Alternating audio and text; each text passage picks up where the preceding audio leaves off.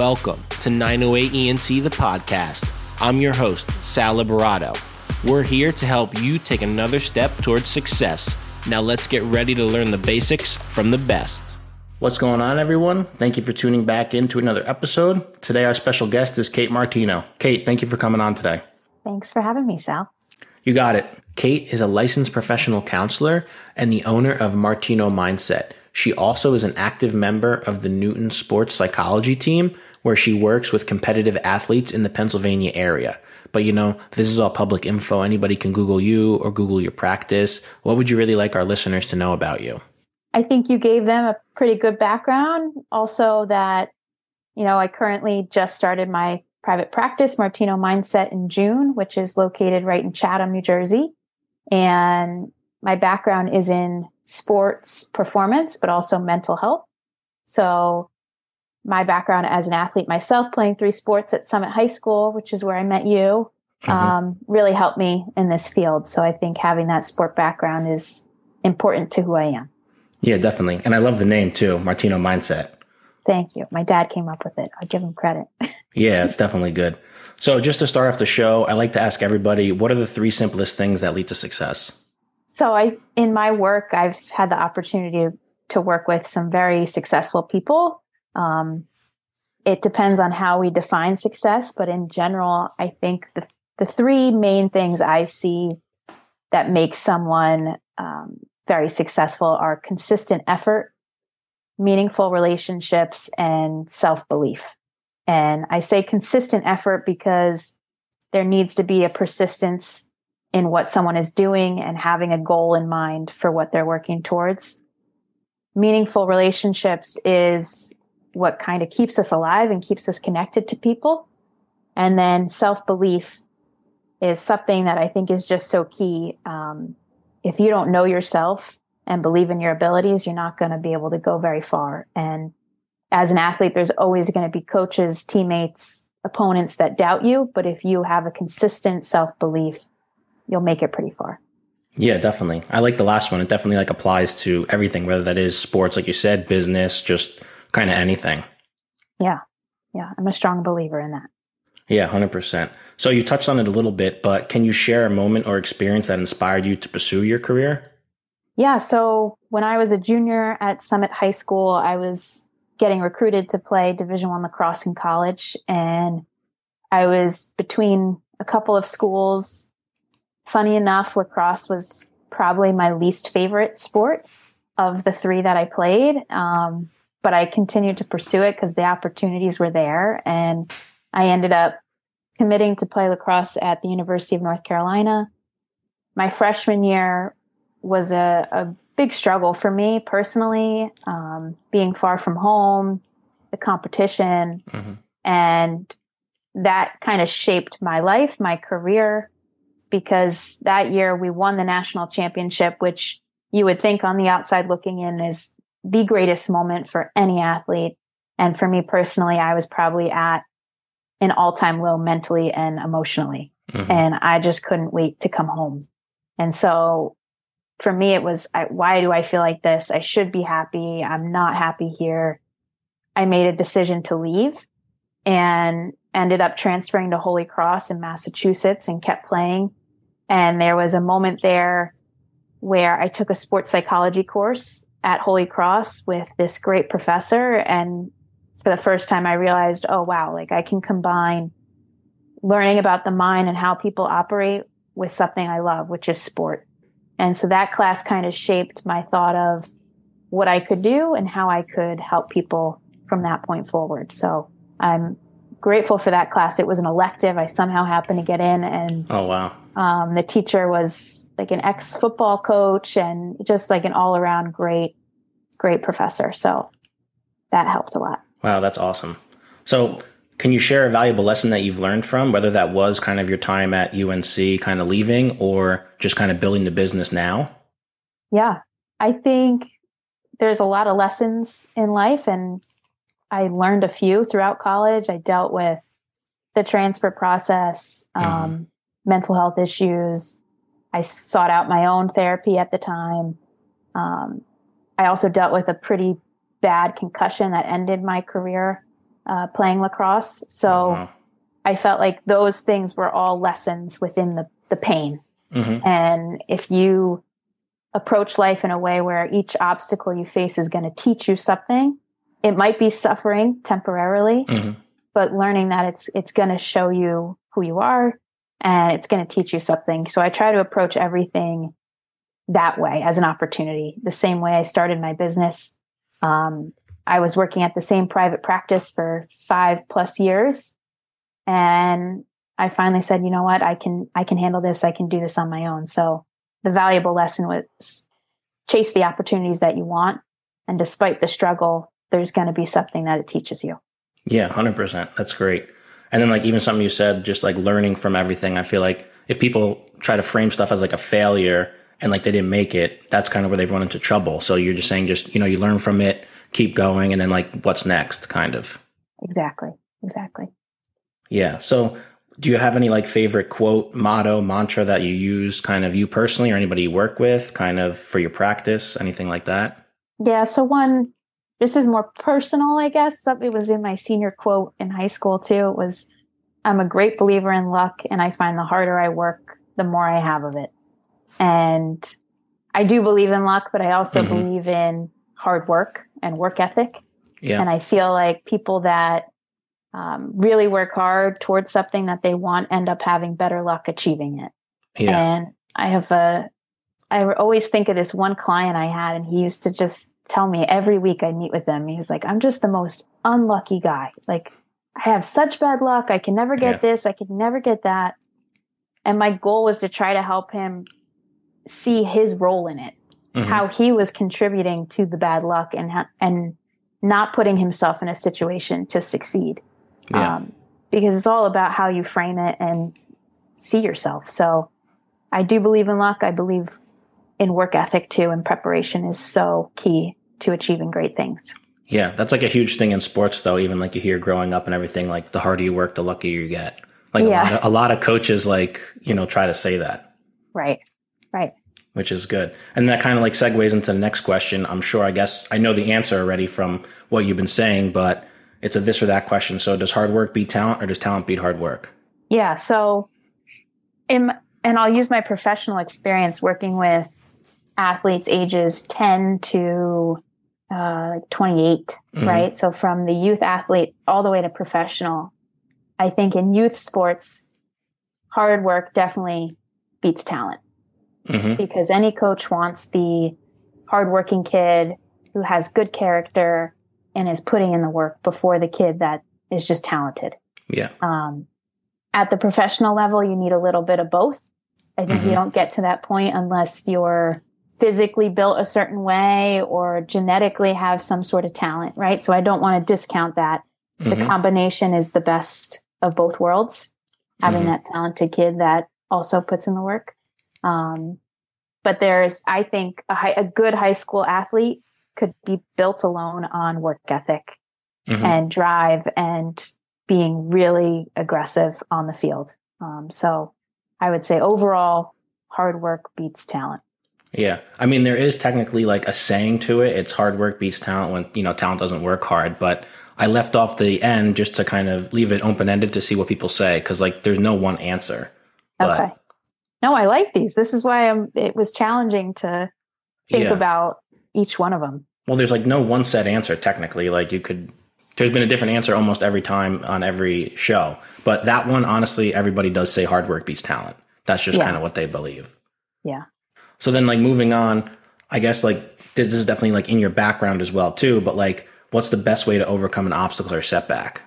I think I've learned this through time in my profession and basically teaching athletes how to overcome them, right? So, uh, in my opinion, the best athletes are not the ones that are perfect. Mm-hmm. It's the ones that literally learn how to deal with the setbacks effectively and bounce back a little bit quicker than the rest. Mm-hmm. Um, Well, because they're bound to happen, right? yeah, because uh, there's so many mistakes that happen in a game, but at cer- certain athletes hold on to those mistakes and they let it dictate their play. Mm-hmm. Others learn how to just let it go and keep moving. And that's kind of the role that I play is to help them one, anticipate that the obstacles are going to happen, and two, have a plan for them. Mm-hmm. So there's a very simple tool I use. It's the ABC model, I call it. So there's adversity at the top, your belief around the adversity, and then the consequence of that belief. And simple adversity you might face um, in a basketball game. Let's say you miss three shots in a row, right? Your belief could be, I'm off today. I'm not going to shoot again. You know, and the consequence is then you shut down and you're not a productive player. But if you can learn to change that belief to, okay, next shot's going in, that consequence could look totally different. Mm-hmm. And and your body language could look different as a player and as a teammate. So that's where I really work in is change the belief, you change the behavior and quickly move on from those mistakes. So obstacles are bound to happen. I think they're a part of life. They're a part of sports, which is why people love sports because mm-hmm. it is so much like life. So I just hope that the athletes I work with specifically learn how to bounce back a little quicker. Mm-hmm. Yeah, that kind of ties into what you were saying about the um, the harder you work, the luck comes along with it. So, like believing that you still have that luck there, I feel like it ties right into kind of what you were saying. Yeah, trusting that you've put in the work, you're prepared, mm-hmm. and just letting it play out how it's supposed to. Yeah, hundred percent. So we have another this or that question. What's more important, passion or motivation? Okay, so I thought about this one a lot. I was I was practicing on my fiance and I was like, you know what? I'm going to throw him for a loop here. I think discipline is more important okay. than both of those. Awesome. So, in passion and motivation wave at times, right? Okay. So they're not always consistent. There might be something we love, but there's days where you don't want to go to practice. Mm-hmm. There's days when you don't want to go to work, you're not feeling passionate about it. But if you have a sense of discipline around what you're doing, you're going to show up and you're going to get the job done. And to me, that's more important than any of those things because they fluctuate so much. Mm-hmm. 100%. See, yeah, there's, there's no one set answer. That's awesome. Yeah. That's definitely good. I feel like definitely having the discipline over those, like you said, because the motivation, like people talked about it before on here, like you could watch a YouTube video, you could listen to some song, get like hyped up and like be ready to go. But like that doesn't like last forever. So it kind of goes back to what you were saying, like to have that like discipline like kind of instilled in you. Yeah. And I think motivation too, people don't understand that you can, when you're not feeling it, you can build it. So mm-hmm. there's three different aspects of motivation. There's um, autonomy, so having a sense of choice over what you do, competence, feeling like you're good at this, you're working at it, and then also feeling socially connected to people. So that's why I always say if someone says, Oh, I don't feel like working out today, I'll suggest grab a partner and do it together, right? You're more likely to do it if you're with mm-hmm. somebody and they keep you accountable. So, um, motivation can be built. It's, but it relies a lot on discipline to get the job done. Yeah, that's definitely great insight. So, like, what? That's like the internal motivation versus the external motivation. Is that like kind of the same thing? Oh, so internal obviously outweighs external. Internal mm-hmm. would be, yeah, your love of the game um, and feeling like you're competent and working towards it. And then the external would be that social connection, being around people. I don't know. Some people get paid for what they do now with NIL money, right? Like that's mm-hmm. an external motivation for a college athlete. So the internal always outweighs the external um, in the long run, mm-hmm. but both can motivate somebody. Yeah, that's great. So then, like, how would how do you think you know going back to you being an elite athlete? Like, how do you think being at that level has helped you like now be able to help these athletes? Number one, and like number two, like kind of run your own business. Yeah, I think as an athlete myself, I always felt like one of my greatest strengths was my vision and my ability to observe the field. Mm-hmm. Um, in lacrosse, I sometimes played behind the net at X so you have to see the entire offense and look for the open cutters, right? And then with basketball, it was being a point guard and really distributing the ball. And with soccer, I was in center mid. I was right in the middle of the field. Like, so I had to see it or I was mm-hmm. going to miss it. And in this line of work, I also feel like that's my greatest strength is observing mm-hmm. because every kid that walks through and sits on the couch across from me has a different perception on life and sees it differently. Mm-hmm. My job is to put myself in their shoes and try to imagine how they see the field and how they see life. So I think for me, I, I've been through my ups and downs an athlete as an athlete. And I kind of know to a certain extent what they're going through. And I rely on some of that um, self experience to get them to see the field a little bit better, see the big picture. Um, and most of the times, if they are feeling too much pressure or overwhelmed, it's really just this is metaphor, but what's the next pass you have to make? What's the next step? Mm-hmm. Um, what's most important in this moment? So that's kind of the how I relate my background to the work I do now. Yeah, hundred percent. And then like tying it in with like success, a lot of people do think like it's easier when they can see that it's been done before, or they're talking to somebody that's walked the walk or they've done it. So I feel like that you have done that. Maybe the people that you work with do they see that as opposed to I'm not saying that somebody couldn't help somebody that was an athlete, but you being an elite athlete definitely helps because they, they can see that like, oh, okay, it's been done before. Like I can see it now. Yeah. And I think you'd be surprised too, right? I'm we're older now mm-hmm. and people don't know who I was in high school or yeah. what I did, right? They might see I played division 1 lacrosse and that definitely gets them in the door sometimes mm-hmm. to relate to that experience, but the work I do is about them. Mm-hmm. And I think there's very few athletes that care what I did. Um, okay. I think this is my main observation in the work that I do. They're not going to listen to what I have to say until they know that I care about them. So that to me is more important. I think it's putting that person first. And if they want to know about my background in any way, I, I always talk about it. But um, typically you'd be surprised. They just wow they want to do. So I guess it's thing. a little different than like the coaches, right? Because people want to know, like, oh, what yes. was this coach's background? Yes, I would say so. Yeah. Okay. Interesting. That's good. So, how do you continue to stay updated or continue to learn? Is that like any books that you do, trainings, like any different type of videos? You go to like networking things? What are you like kind of doing? Yeah. So, through my license as a professional counselor, we need certain number of continuing education courses per year. Okay. So that's different workshops online, um, whether they're about depression, anxiety, eating disorders is something I work with a lot, especially in this area. So those are things online that I do. I also like to, I have this old coworker I used to work with and we try to meet up at least once a month on like a coffee date and just go through different projects that we're working on. Um, so at some point she'll see what I'm doing with Summit High School, maybe, you know, and we'll bounce mm-hmm. ideas off of each other. She helps me through it.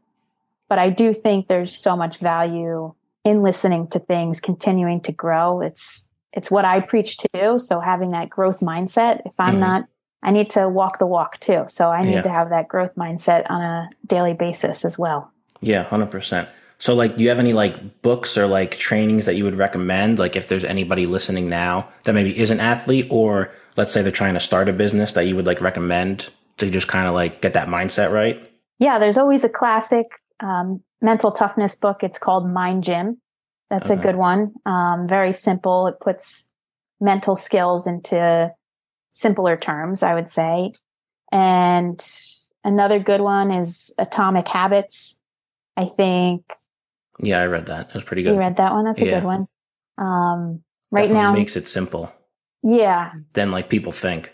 I actually my one of my clients suggested I read Becoming Supernatural, it's called. Oh, okay. And it's all about um, being able to be in the present moment and not jumping to the past or the future.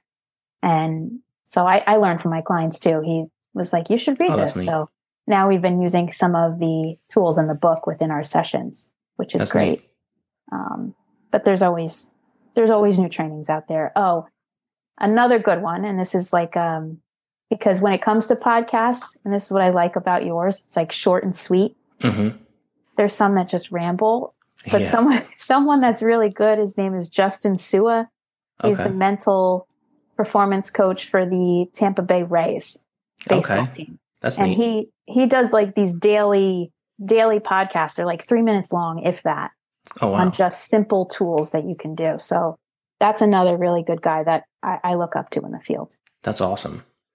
And then yeah, Atomic Habits. I think like maybe like two, three people have mentioned that on here before.